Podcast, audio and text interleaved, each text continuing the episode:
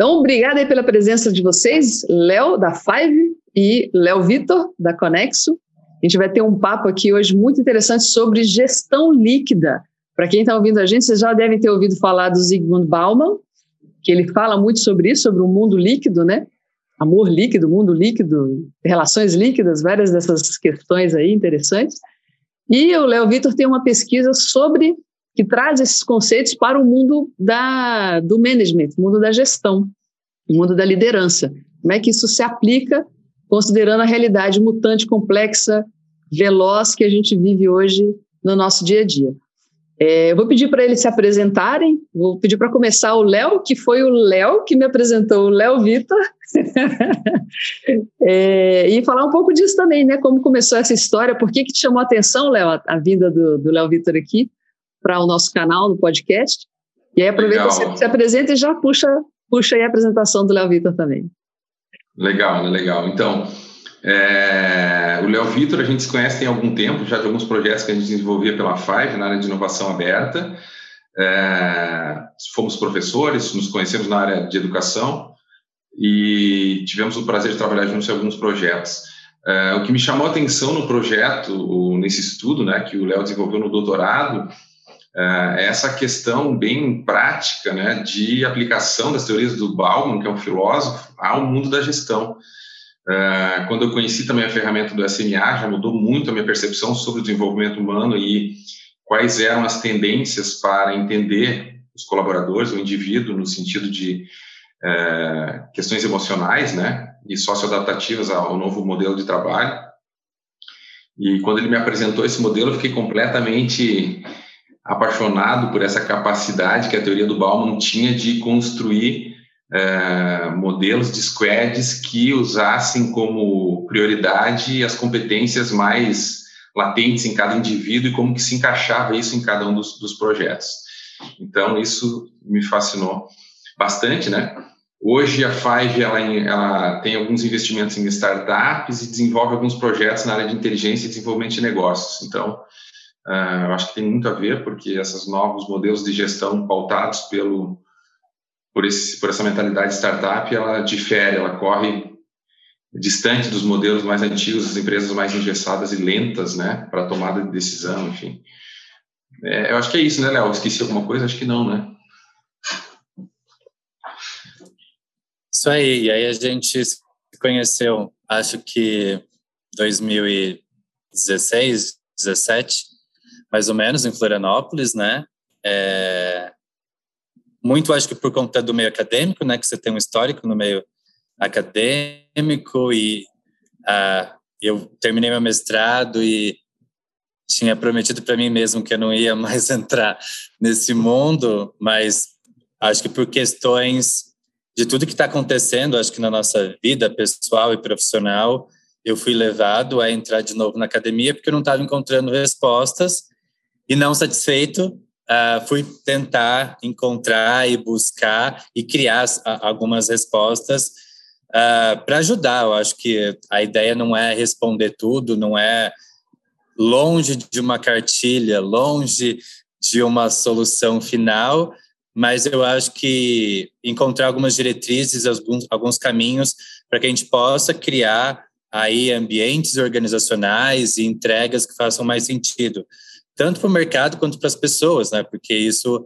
é, pelo menos para mim e para as pessoas que acabam me conectando e me envolvendo, isso é importante, né? A gente está no ambiente saudável. Acho que hoje a agenda de SG é super latente, né? Tudo isso acontecendo é justamente para a gente pensar nesse nesse contexto que a gente está trabalhando, no impacto que individualmente organizações estão tendo uh, ah, para o mundo.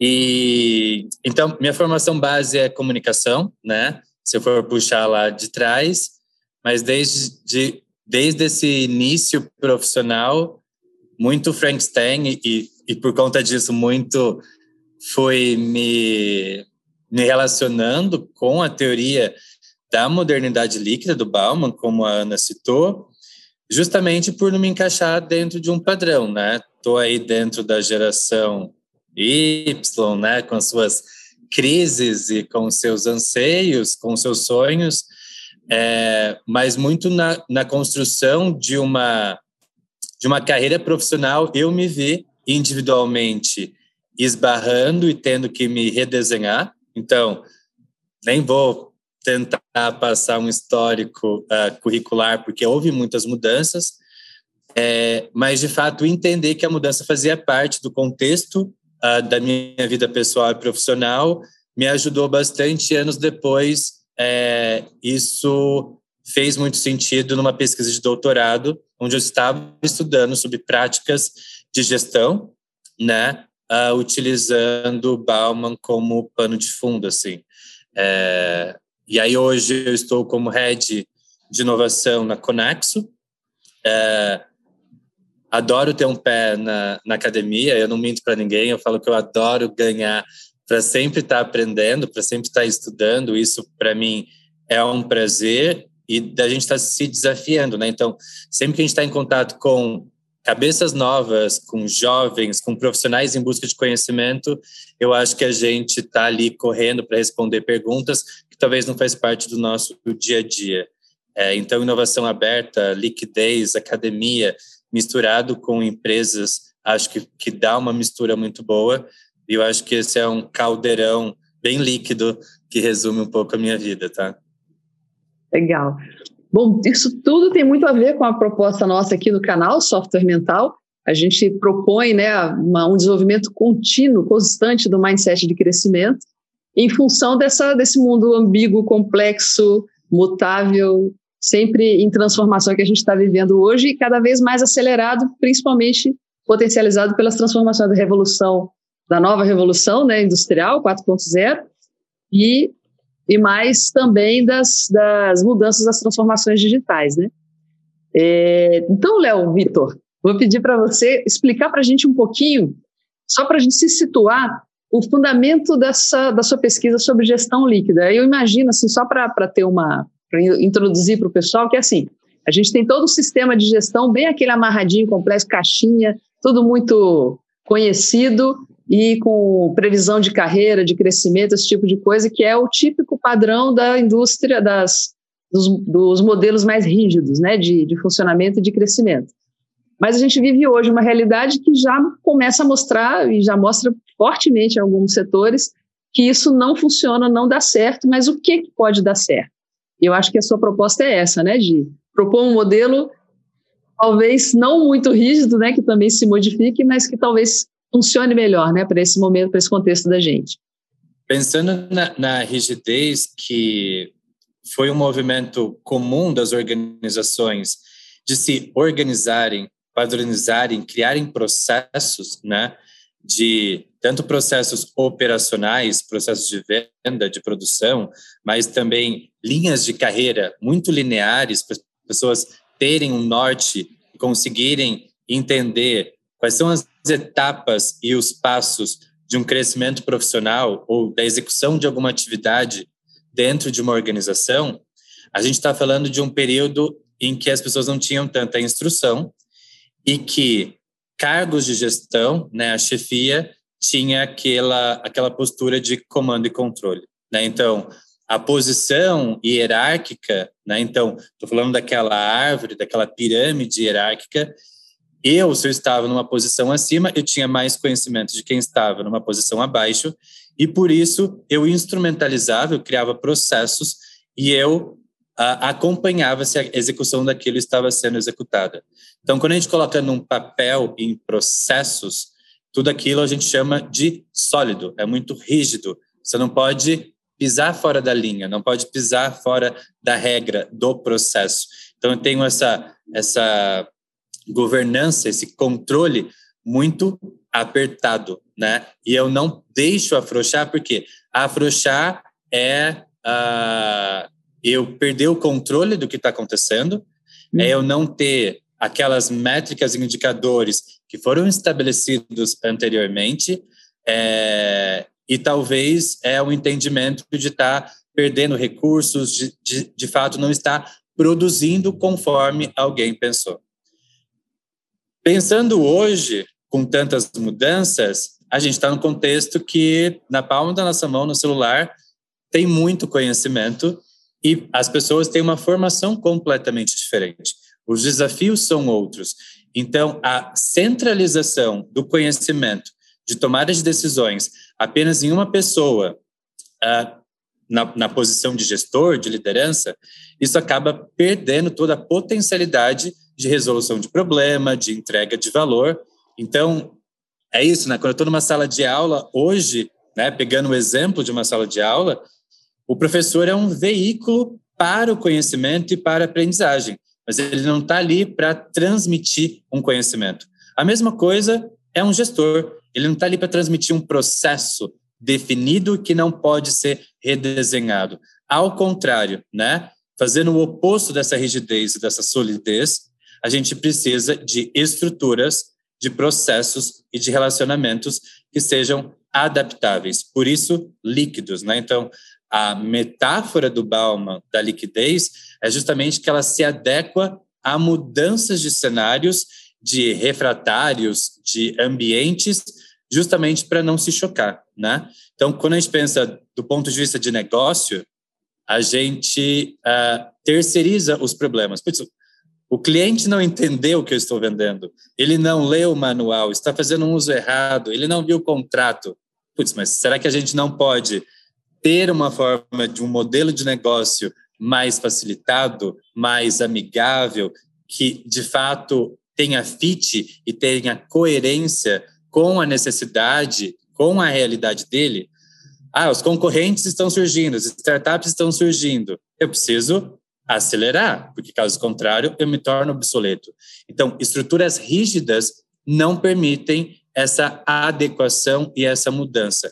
Isso ah, para vários fatores: mudança de legislação, regulamentação, concorrência, crises. Eu preciso tomar decisões rápidas de mudanças, preciso me reorganizar para conseguir ser relevante enquanto profissional, enquanto organização, para entregar valor. Então, essa liquidez, essa visão de que eu não tenho uma estruturas, quem é o gestor, os processos muito bem definidos, é, permitem essa adequação e essa evolução dos processos, enquanto organização, enquanto carreira, para de, de fato a gente ter entregas de valor.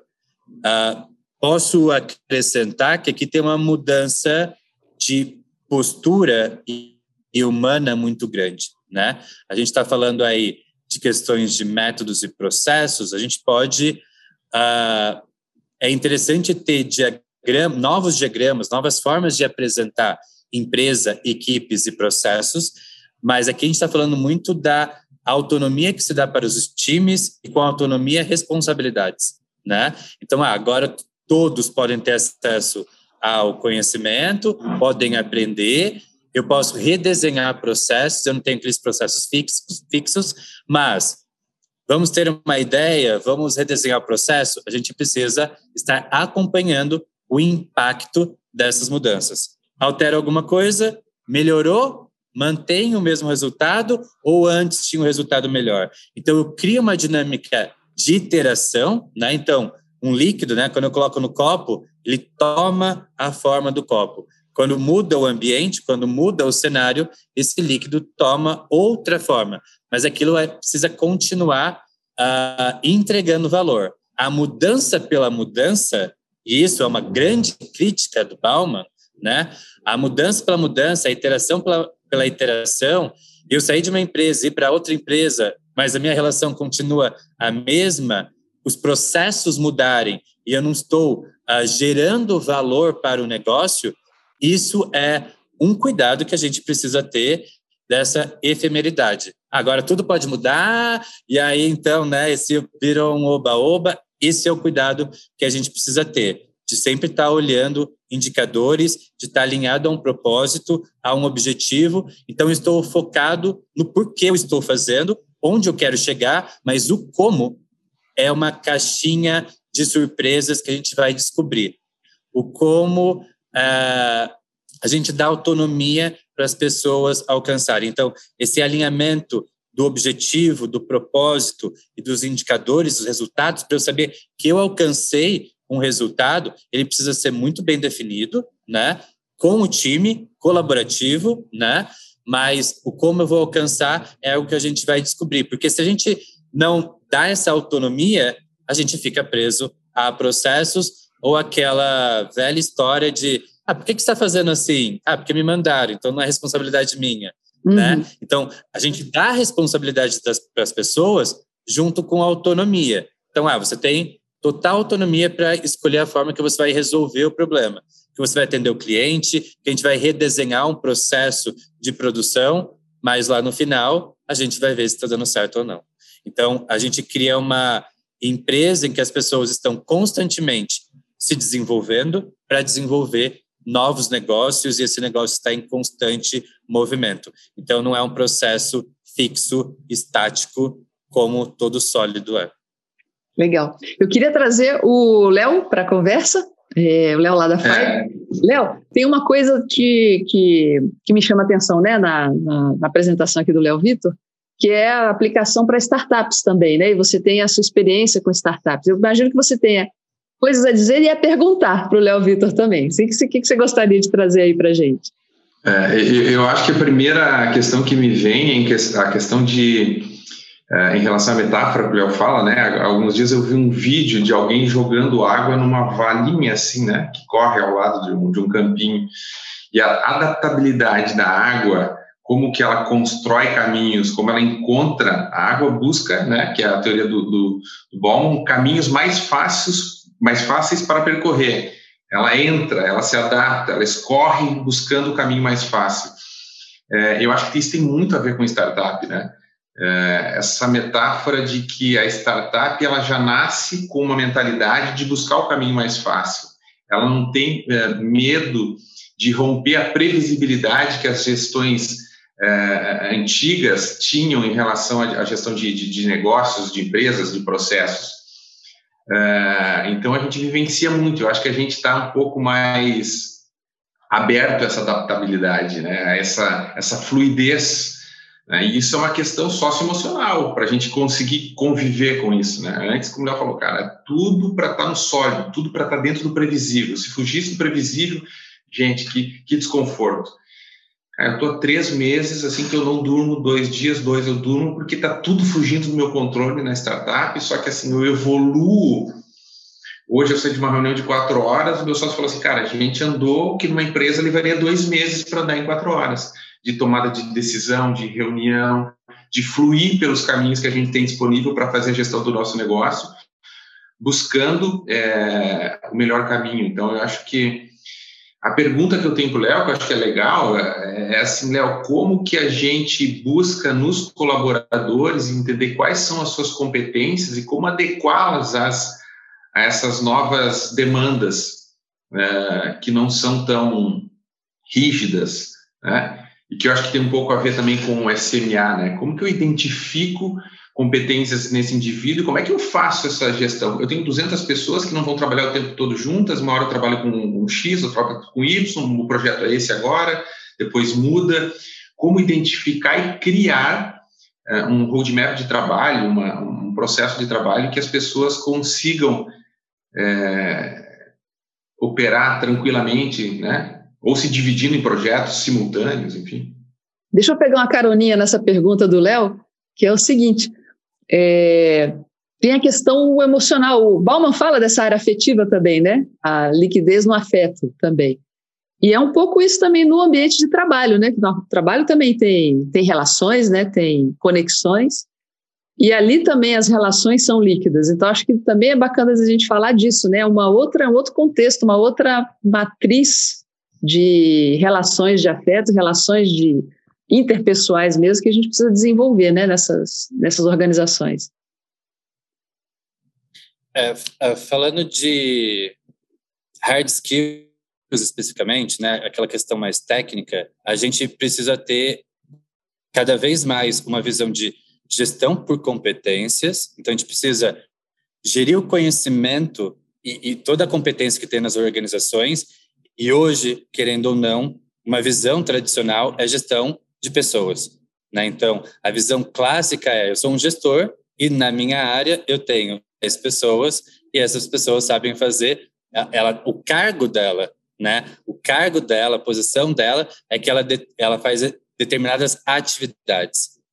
O que a gente precisa é, começar a trabalhar é entender as competências que cada uma dessas pessoas tem, porque a, apenas rotular ou identificar a pessoa pelo cargo dela, a gente não consegue ver todas as potencialidades que ela tem, e, inclusive, a gente não consegue acompanhar a evolução dela. Né? Então, essa visão da liquidez é que essa pessoa está em transformação e que ela pode ter aí inputs, a gente pode ter rituais, a gente pode ter artefatos que indicam que mudanças estão acontecendo e que a gente direciona para que essas mudanças levem a empresa a um novo patamar. Então, todas as pessoas precisam entender qual é o caminho, qual é a estratégia da organização, quais Leo, são as competências que são necessárias. Pode falar. Você falou um negócio agora que me acendeu uma coisa aqui na minha cabeça.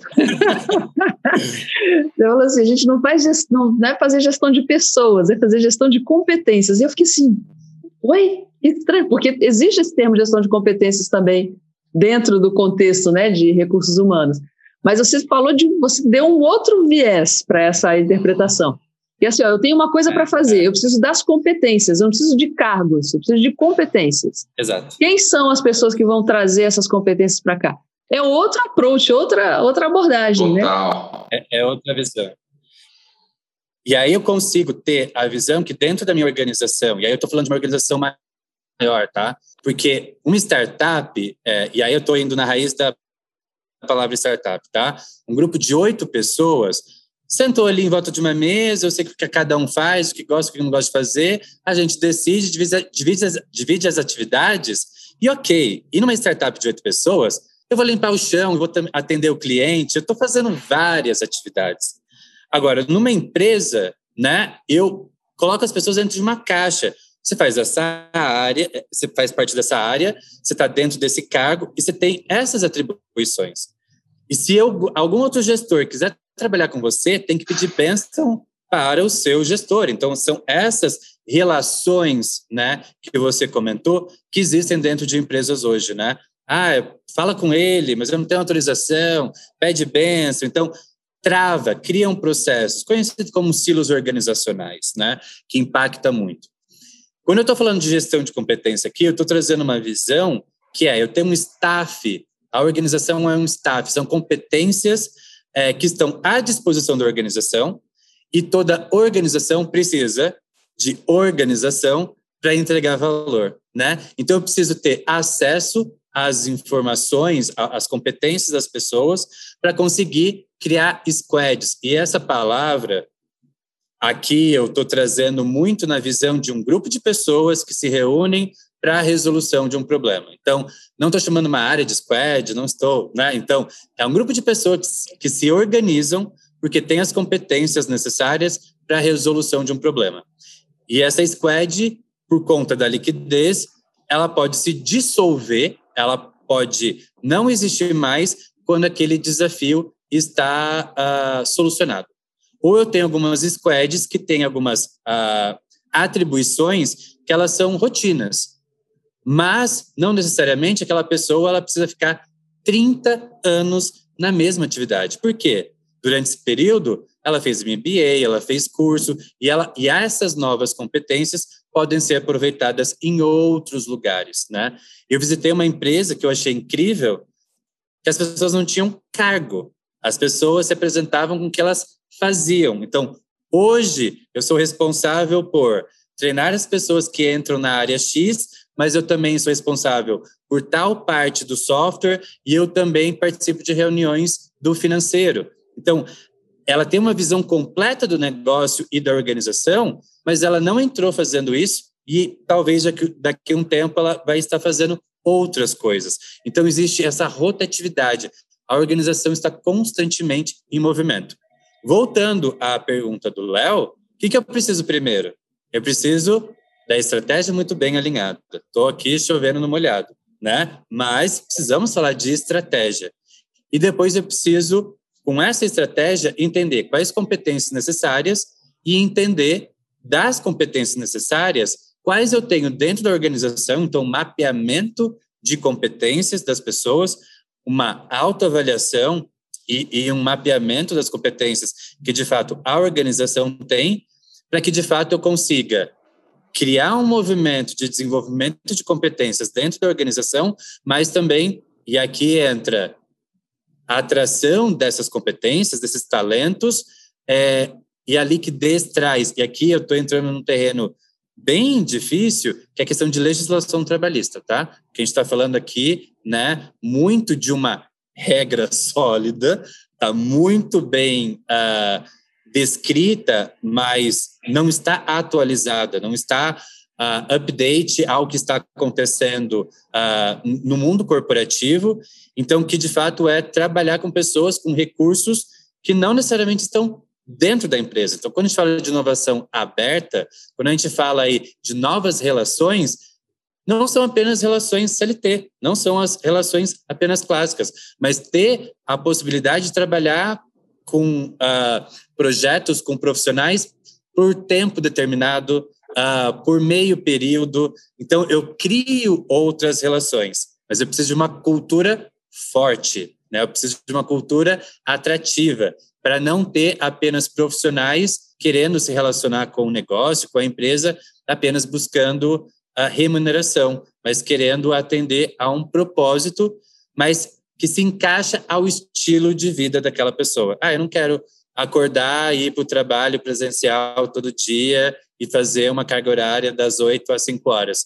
Mas eu gosto do propósito e eu quero contribuir de home office viajando pelo mundo e, e trabalhando só no inverno. A gente precisa uh, aproveitar os talentos e as competências a favor do negócio.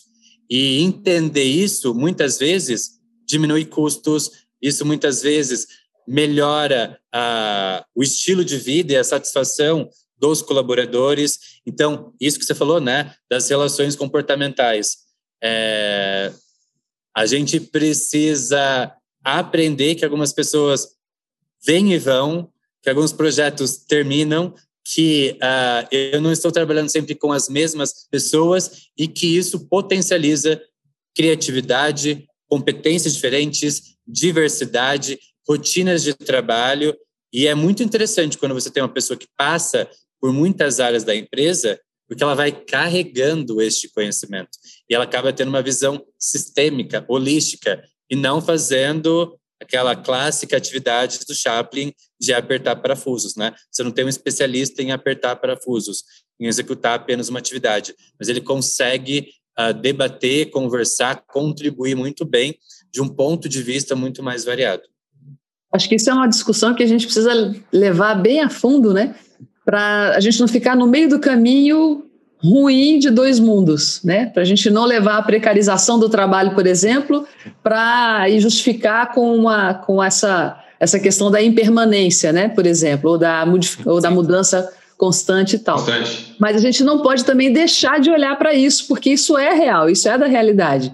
E a gente precisa flexibilizar e, e sem precarizar as coisas. Mas se a gente não evitar essa discussão, a gente só vai manter a precarização. Então, a gente precisa olhar mesmo com calma e com, e com. Vamos ver o que, que precisa ser feito, como é que a gente mantém as coisas de um jeito é, adequado e, e, funcional né, para todos que estão envolvidos. É, porque se todos os envolvidos, eles são diversos, né? Então, Sim. não é 0, 8, 80, né? Não é uhum. ir para um lado ou ir para o outro, mas encontrar uma forma em que essas novas regras que a gente precisa construir, esses novos padrões que eles precisam ser elaborados, que de fato atendam às realidades das pessoas e do mundo que a gente vive hoje. Gostei muito da sua observação, porque um dos movimentos que acontecem com a transformação, e aí segundo Bauman, tá? Não sou eu que estou falando, é a retropia, né? Que é um enrijecimento para eu controlar uh, aquilo que eu conheço, aquilo que eu tenho, uh, as minhas atividades por conta da mudança, porque eu me sinto inseguro e ao invés de abraçar a mudança, eu me torno cada vez mais rígido, eu crio cada vez mais regras. Então, esse é um processo que a gente pode até fazer um paralelo com organizações públicas, né? Se a gente olhar alguns governos no mundo, o mundo está passando por mudança e ele está não aproveitando tudo que a internet, tudo que a tecnologia permite, mas ele está se fechando, ele está é, é, se tornando cada vez mais rígido e indo para um sentido contrário. Ah. Então, a liquidez a gente precisa tomar um cuidado. É, justamente, gostei muito da sua observação, porque ela traz alguns pontos que, de fato, eles podem ser críticos, né? Então, de fato, a gente ter aí um não compromisso com uh, direitos trabalhistas. Então, é algo que a gente precisa tomar cuidado justamente para não ter aí um processo de utilização da mão de obra e que ela perde valor. É, então, essa aproximação de propósito em fazer sentido não apenas para o negócio, mas para as pessoas envolvidas e o impacto que isso tem no mundo. A gente não está falando apenas de resultado de negócio financeiro, mas o impacto que tem para o mundo, que eu causo na minha comunidade, para as pessoas que estão envolvidas, fornecedores, isso é importante, né? Então, gostei muito dessa sua observação. Essa parte aí de humanização tem tudo a ver com a sua área aí, né, Léo? Léo Trollieri. Né, Léo da Five? Fala aí. Então, então eu ia perguntar assim, é, é, é uma visão que, que eu tenho, quando eu li aquela Empresas que Curam também, eu, eu lapidei um pouco mais meu olhar sobre essa questão, essa preocupação das organizações em, em propor um espaço é, mais adequado, enfim, né, e menos é, precarizado para o trabalho. Mas eu ia te perguntar o seguinte, Léo, tens algum modelo, alguma empresa em que isso já está sendo, de uma certa forma, aplicado? A UEM fazia isso? É, qual é o primeiro, por onde eu começo, né? A gente está aqui numa discussão filosófica do Bauman, tentando entender gestão, adequando isso à, questão da líquida, né? Então, como que a gente inicia isso dentro de uma empresa é, e, como é que eu conscientizo um gestor, um diretor de RH, por onde eu dou o primeiro passo para chegar nesse mundo? Porque até agora a gente está numa idealização assim até distante, né? E agora, como que eu faço? Eu quero isso, eu quero isso para mim, eu quero isso para todo mundo, eu quero esse mundo, eu quero me jogar de cabeça nessa, nessa gestão, na, na, nas entregas por competências, nessa valorização do indivíduo dentro da, da empresa. E aí, me dá, me dá um, um portal de passagem. É, dois exemplos, tá? Um exemplo fora do Brasil e um exemplo aqui dentro do Brasil, né? Então, eu fiquei um tempo dentro das Apos em Las Vegas e é uma empresa que, de fato, ela tem uma gestão que ela é completamente diferente do que a gente entende como tradicional. E aqui eu acho que é um ponto interessante que como eu falei aqui, né? Ah, uma startup, um grupo de oito pessoas. As startups crescem e se tornam empresas com milhares de colaboradores. E aí, aquela, como manter aquela cultura e aquele jeito descolado, líquido, de interações, de criatividade com um grupo grande de pessoas. E aí eu acho que olhar para essas empresas, e aí o exemplo que eu trago é as Apos, é justamente verificar que existem para essas iterações continuarem acontecendo, eu não posso criar os silos. Ah, então agora que eu tenho mil colaboradores, eu vou ter um diretor que ele tem um centro de custo, tem aquelas pessoas embaixo dela. Então, de fato, eu permito essas mudanças, essas rotatividades.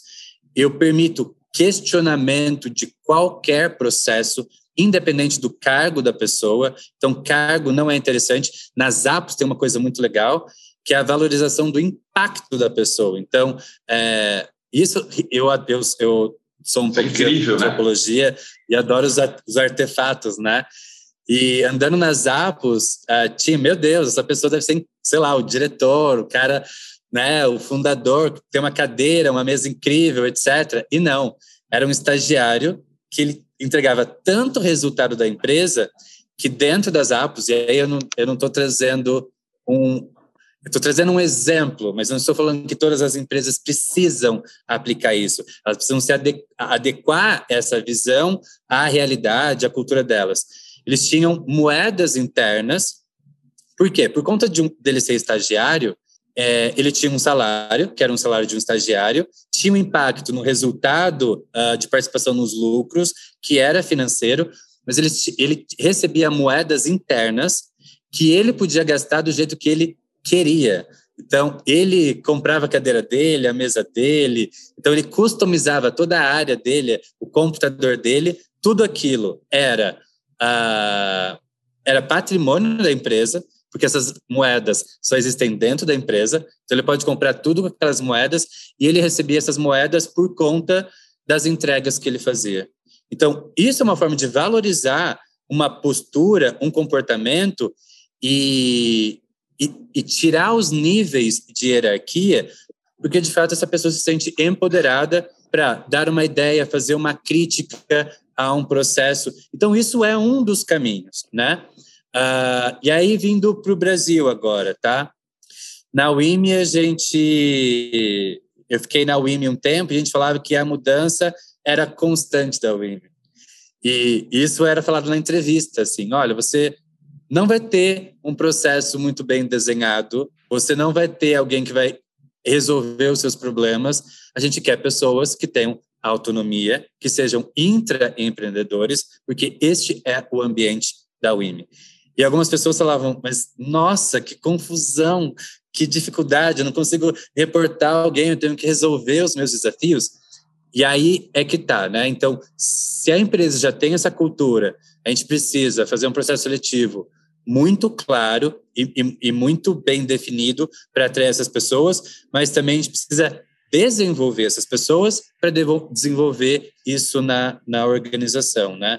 Então, é, o nosso sistema de educação ele, ele não, não traz isso para a gente, né? As experiências em outras empresas não trazem isso. Então, a gente precisa começar a ter aí pequenos rituais, pequenas uh, experimentações dentro da empresa. E aí, o, o caminho que eu dou é não faça uma. Eu sou totalmente contra a palavra transformação, assim, né? Tipo, ah, vamos transformar a empresa.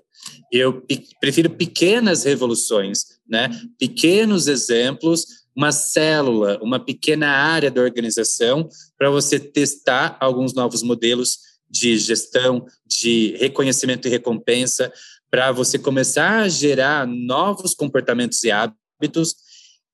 E com, com esses cases, isso tendo resultado positivo, entregando resultado para a empresa, isso começa a ser disseminado. Isso é natural de organizações. Ah, como vocês estão fazendo isso? Me fala, né? Então, isso começa a ser disseminado. Gosto muito mais dessa forma é, quando se está numa empresa rígida e tradicional.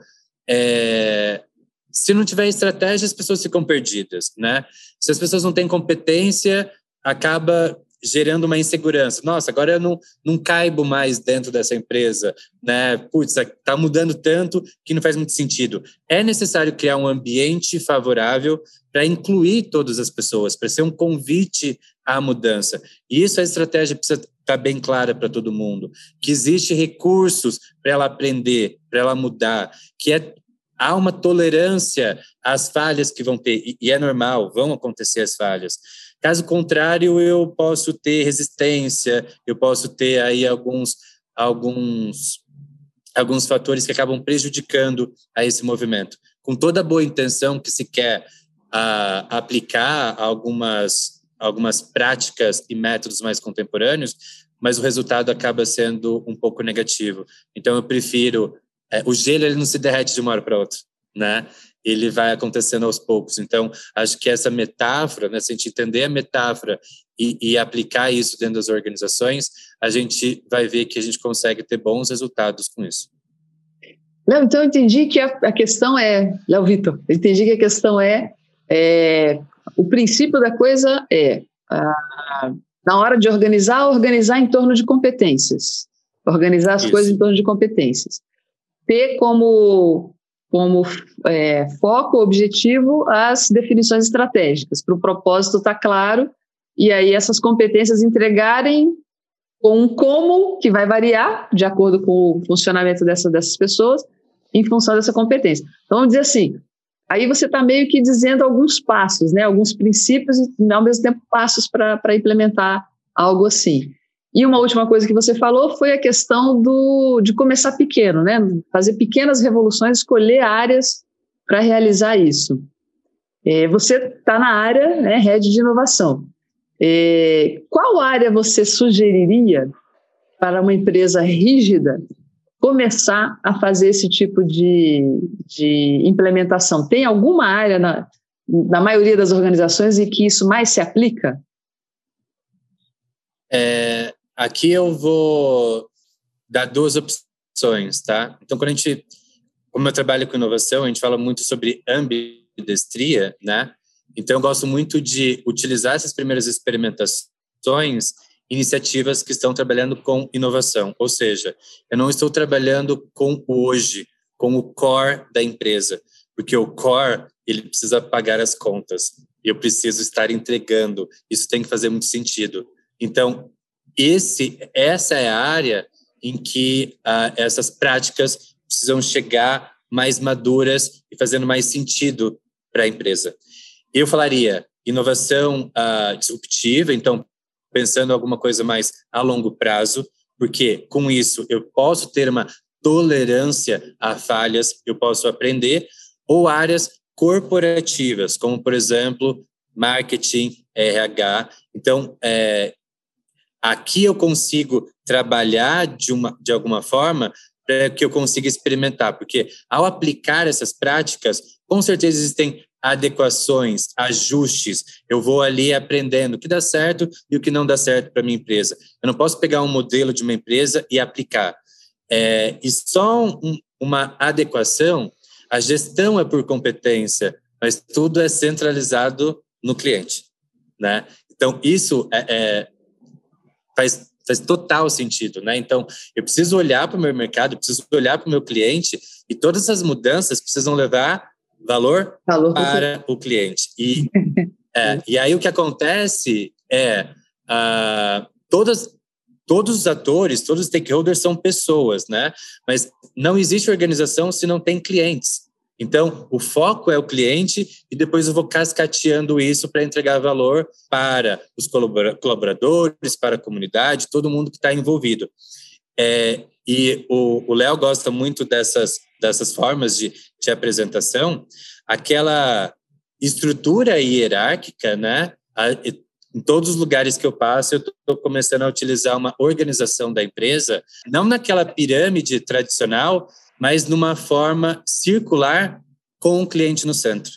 Parece que é só uma coisa simples, mas quando a gente olha só a empresa, eu estou olhando só quem está em cima da pirâmide, com quem eu tenho que relacionar, quem que eu tenho que conseguir as aprovações.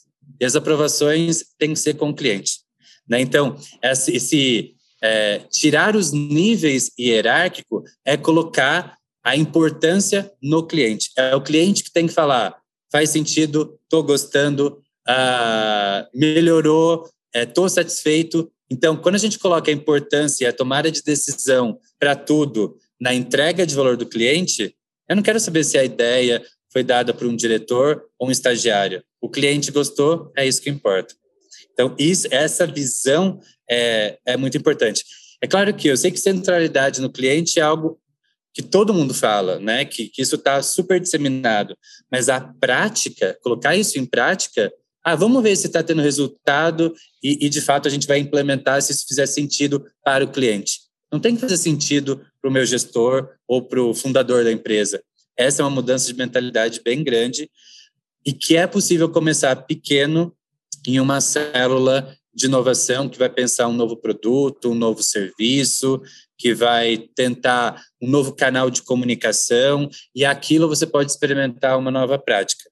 Deu certo, teve resultado, virou um case, apresenta isso para toda a empresa, né? Dissemina isso para toda a empresa e, né? E aí a gente vai cascateando esse processo e dá para chegar até no core, dá para transformar o core, mas é uma área que a gente vai com cuidado para de fato isso estar tá mais maduro, tá é, bem disseminado e entendido dentro uh, das outras áreas da organização. É um bom caminho. É um pouco do que as empresas falam do modelo, da, da, história do bimodal, né? De você ter, é um conceito que veio do, acho que ele é autor do Plataformas, que ele trouxe para o Brasil, HSM, né? De trabalhar de forma bimodal, uma coisa acontecendo em paralelo à outra, à medida em que as implementações vão dando certo, você vai puxando para dentro da sua estrutura o impacto disso é menor, né? E você já traz com a certeza de, de, de ter sido assertivo, enfim. É, mas uh, o que a gente tem que tomar cuidado com o que a gente está vendo no mercado é, muitas vezes trabalha de forma bimodal, mas replicando práticas anteriores, né? Então, de fato, é, é necessário estar tá aplicando nos processos, na forma da organização, da gestão, porque inovação não se dá apenas com produtos e serviços, mas eu tenho a inovação organizacional. Então, eu posso aproveitar essa oportunidade para inovar a forma que eu organizo, que eu faço a gestão uh, de competências dentro da minha empresa. Então, é, é interessante ter essa visão, porque caso contrário, ah, estou trabalhando com ambidestria, de modo bimodal, mas eu estou replicando todas as minhas práticas anteriores. Então, essa bimodalidade, ela precisa, de fato, né, estar rígido de um lado e líquido totalmente do outro. Então, eu estou experimentando, iterando, me testando, questionando, porque, de fato, eu posso estar replicando e não dou passos que vai me levar a um outro patamar.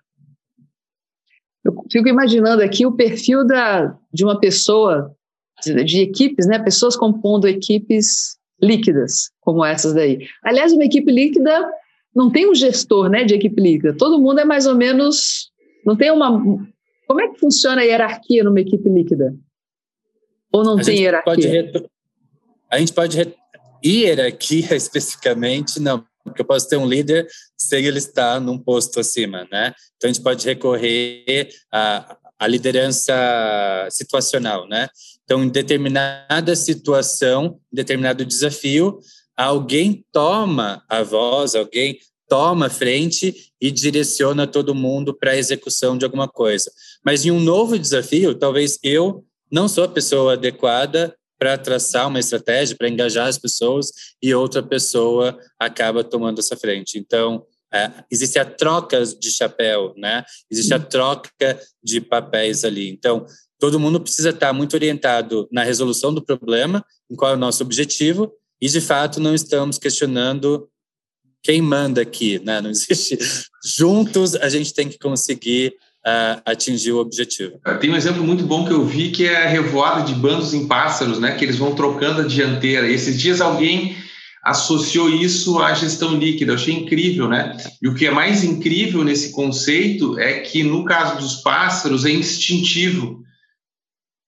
Uhum. Eles tomam a é, dianteira, é. eles vão, eles sabem o momento de tomar a dianteira, o outro sai, o outro toma a frente, e com isso o, o bando é, gasta menos energia, toma as direções corretas, cada um sabe do ponto de vista de propósito para onde é que está indo, estrategicamente nós sabemos que nós vamos voar daqui até lá.